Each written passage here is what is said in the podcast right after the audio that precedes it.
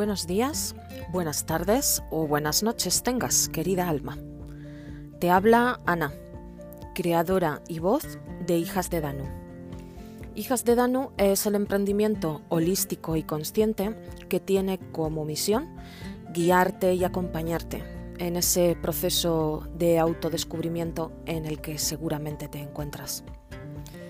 Desde los infiernos, siempre alzando la voz una vez más. Quiero darte las gracias. Gracias por haber elegido estar hoy aquí y gracias por elegir también pasar este rato conmigo. Así que nada, vamos al lío. Coge tu té o tu café, que comenzamos.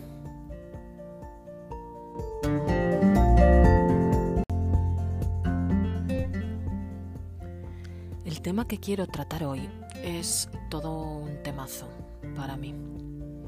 Es algo con lo que llevo luchando desde hace bastante tiempo y algo también que llevo bastante tiempo intentando trabajar en mí. Algunas veces con éxito, otras veces con menos éxito, pero siempre hay si, has leído el título del capítulo, habrás visto que el tema del que quiero hablar hoy es la no aceptación. Pero, claro, el término no aceptación puede resultar a lo mejor a lo mejor confuso. Entonces, para que puedas entender exactamente a qué me refiero cuando hablo de no aceptación, he pensado que primero podemos ver qué nos dice el diccionario de la lengua española sobre la aceptación.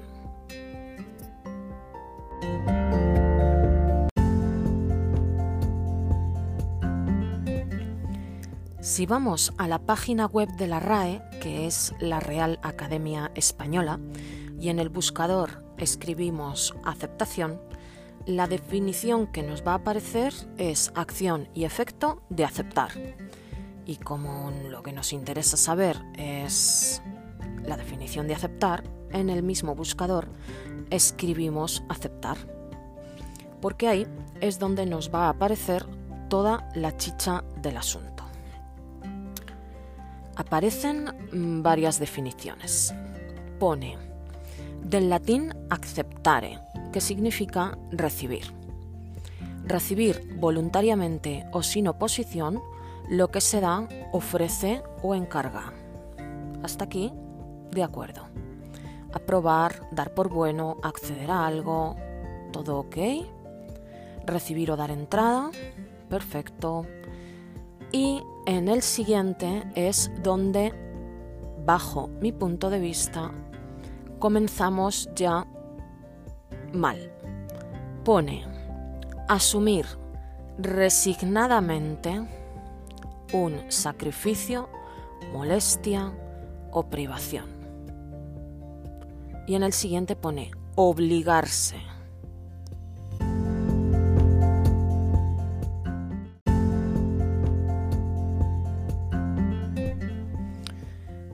Yo no sé qué te parecerá a ti el hecho de que ya la palabra, en su propia definición, lleve en sí misma esas connotaciones que bajo mi punto de vista son negativas, como son la resignación y la obligación. Pero es que yo creo que ahí, precisamente ahí, es donde reside todo el meollo del tema que hoy nos ocupa. Vemos la aceptación, en general, como una resignación. Y como nos sentimos los más rebeldes, absolutamente dueños de nuestro destino, que lo somos, ojo, no estoy diciendo lo contrario, nada más lejos. Pero vemos la aceptación como darnos por vencidos, como resignarnos a que no podemos hacer nada. Y creemos que el único camino posible es la no aceptación, que en este caso podríamos entender como rechazo.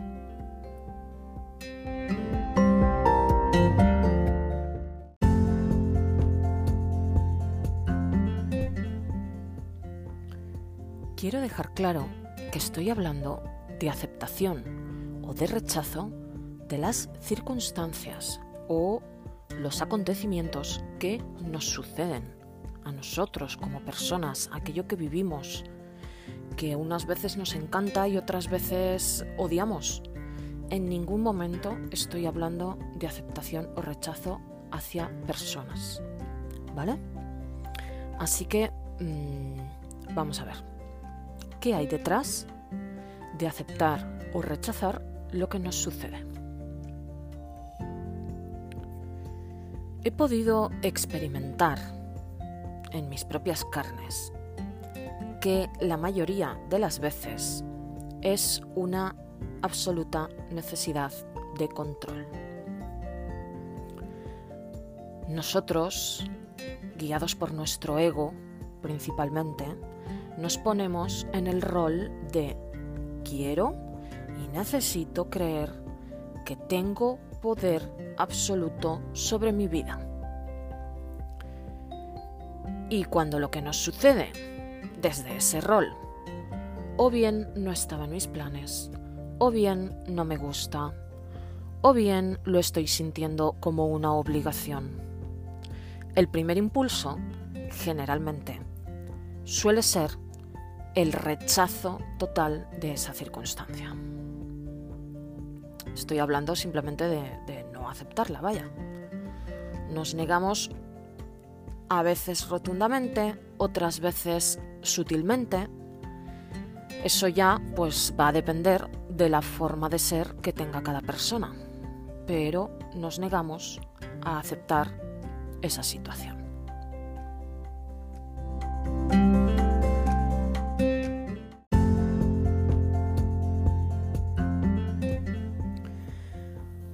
Cuando no acepto o rechazo una situación que me está tocando vivir, una circunstancia que estoy viviendo en mis propias carnes, ese rechazo, esa falta de aceptación, de aceptación de que no tengo el control, se traduce en resistencia. Nuestro diálogo interno e incluso el externo gran cantidad de veces solo pasa por el no. No, no, no, no. Es lo único que pasa por nuestra cabeza. No quiero esto. Esto no me gusta. Porque yo. Que se acabe ya. ¿Te suena? Porque te puedo asegurar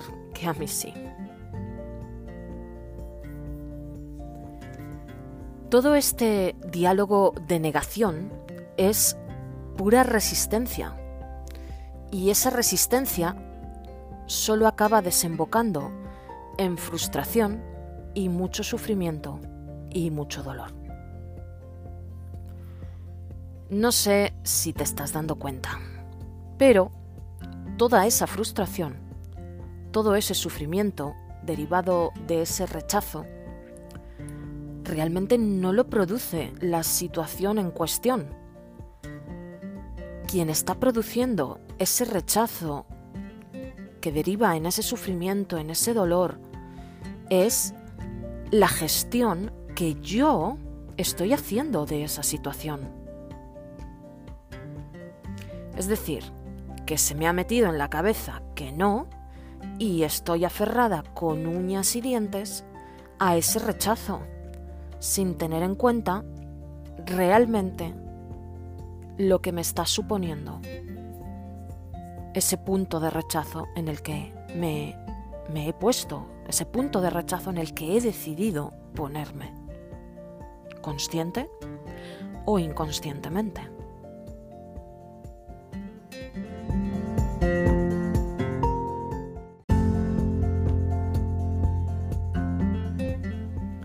Vale, Y seguramente ahora mismo estarás pensando y tendrás ganas de decirme, pero Ana, vamos a ver, ¿qué rábanos me estás contando?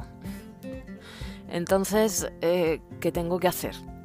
¿Aceptar todo lo que pase con una sonrisa en la cara y feliz como una perdiz? Mm, no es eso lo que busco. Yo no te voy a decir lo que tienes que hacer. No, no vengo aquí para eso. Esa no es la finalidad de este podcast, ni tampoco es mi misión. Pero lo que sí que busco y espero poder contribuir a ello es aportarte un poquito de información, un punto de vista quizá algo distinto, lo suficiente como para que te permita vivir cada día de una manera un poquito más eh, consciente, un poquito más consciente de ti, un poquito más consciente de todo lo que te rodea. Ese es el único objetivo de todo esto.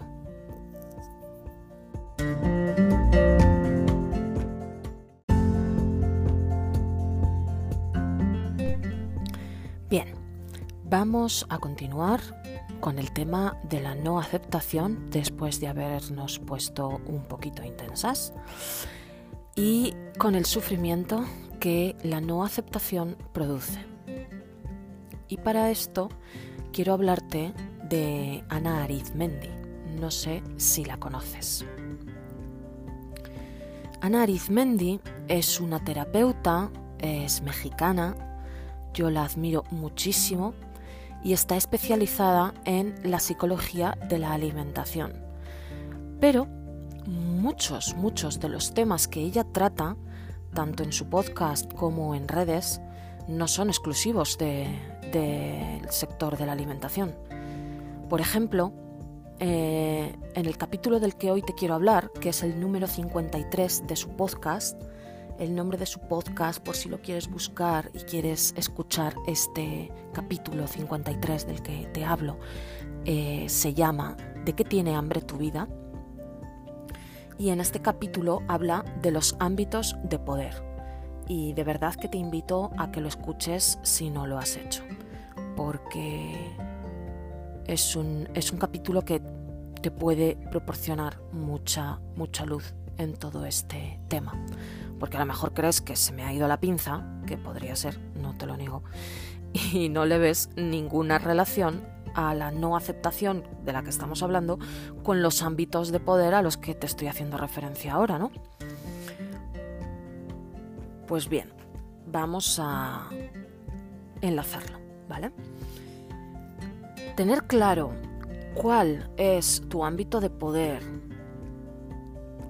cuál es el ámbito de tu vida en el que tú realmente tomas decisiones y puedes controlar y cambiar cosas, te va a ayudar a ser capaz de aceptar cuando no puedes hacer nada, cuando no puedes eh, cambiar una situación.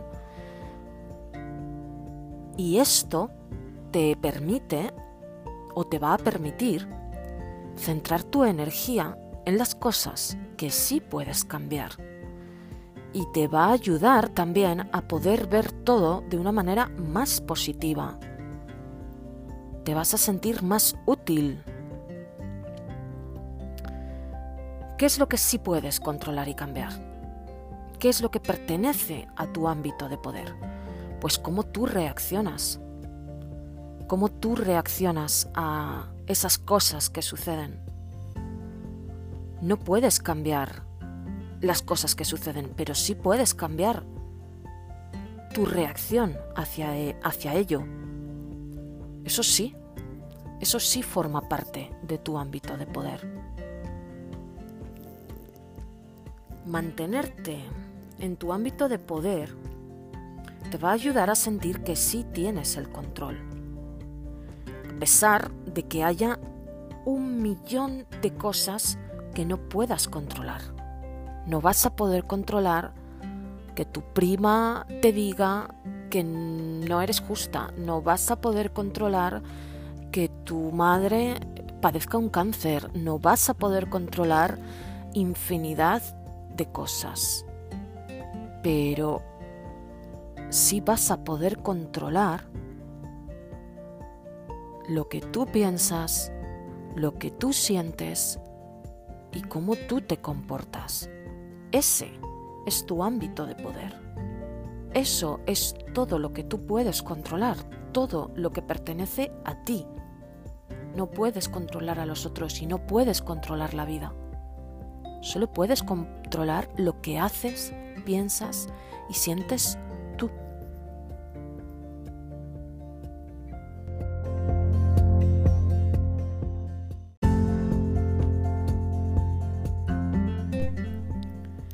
Para ir cerrando el tema de hoy, ir finalizando, te quiero dejar una reflexión y un consejo.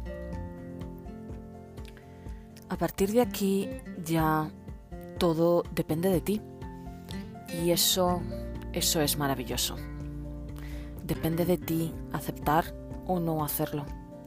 Depende de ti cuánta paz quieras traer a tu vida porque es que hay tantísimas cosas sobre las que no tenemos control que no aceptar esa realidad o no querer verla, te puedo asegurar sin ningún temor a equivocarme que solo puede traer sufrimiento a tu vida.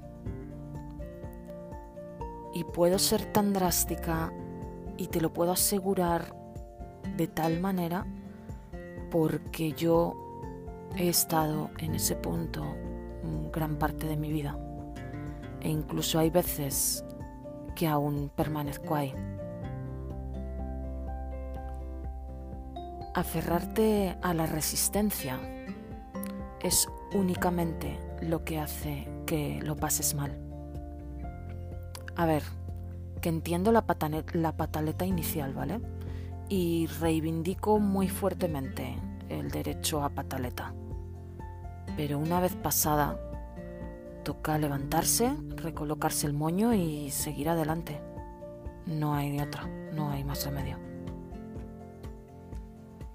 No te voy a mentir, ¿vale? Esto esto no es cosa de un día. Esto no sucede de hoy para mañana. No te vas a levantar una mañana y de repente ya eres capaz de hacer todo esto sin que te cueste y sin ningún sin ningún escollo y sin ninguna piedra en el camino. El camino es largo, muchas veces va a ser duro, pero no estás sola, no estás solo y siempre, siempre merece la pena intentarlo. No lo dudes. Empodérate. Mantente en tu ámbito de poder Céntrate en qué piensas, en cómo piensas. Analiza qué sientes, cómo lo sientes y también busca el porqué, el porqué de esas emociones, de esos sentimientos. Observa tus conductas, cómo te comportas contigo principalmente cómo te comportas con esa persona que tienes al lado, con todos los que te rodean, cómo te comportas con la vida. Y con todo esto, seguramente no te va a quedar mucho tiempo como para estar intentando controlar lo que sucede en tu vida que no dependa de ti.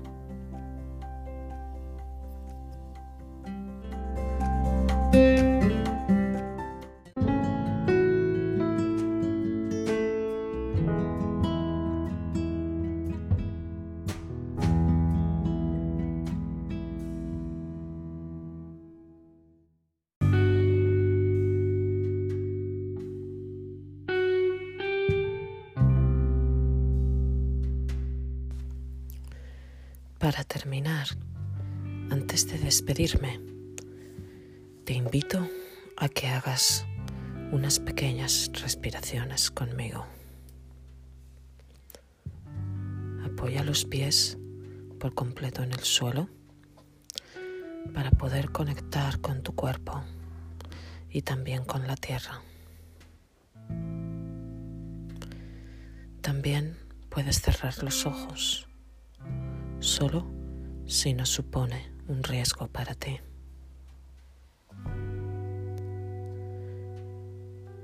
Quiero que te centres en tu respiración y en el compás de tu cuerpo subiendo y bajando rítmicamente cuando respiras.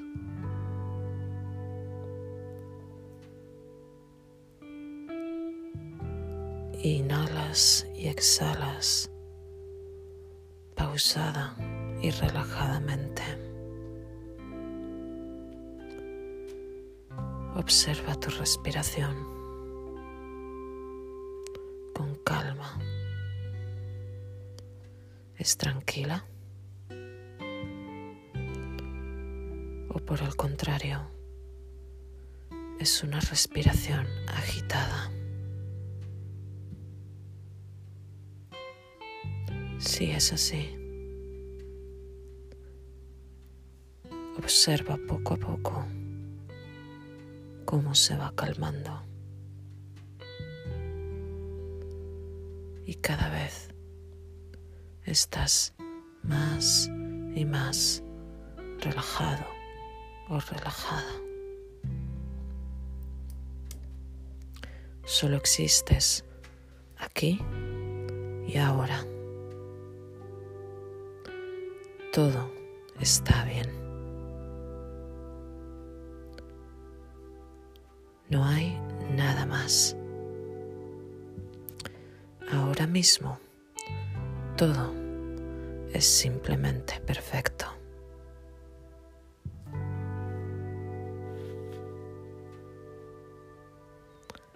Acaba dándote gracias.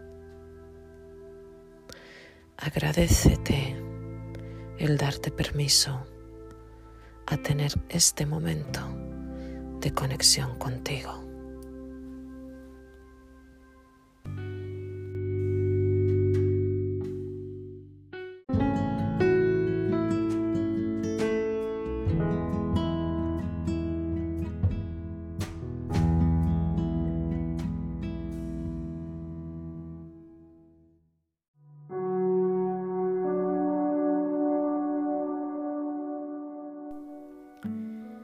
Despido de ti ya por hoy. Espero que te haya gustado y que te haya servido el tema del que te he hablado y me encantará saber qué te ha parecido. Me puedes escribir en comentarios, mandarme un correo o un mensaje directo por cualquiera de las redes sociales, Instagram, Facebook. Contesto yo y te aseguro que contesto siempre. Te agradezco infinito si es que te ha gustado el episodio, si lo compartes, eh, si me das estrellitas, si comentas, porque así me ayudas a llegar a más gente. Y recuerda, no importa lo bajo que crees que has caído, no importa lo difícil que es o lo oscuro que está, siempre, siempre puedes alzar tu voz. Namaste, querida alma.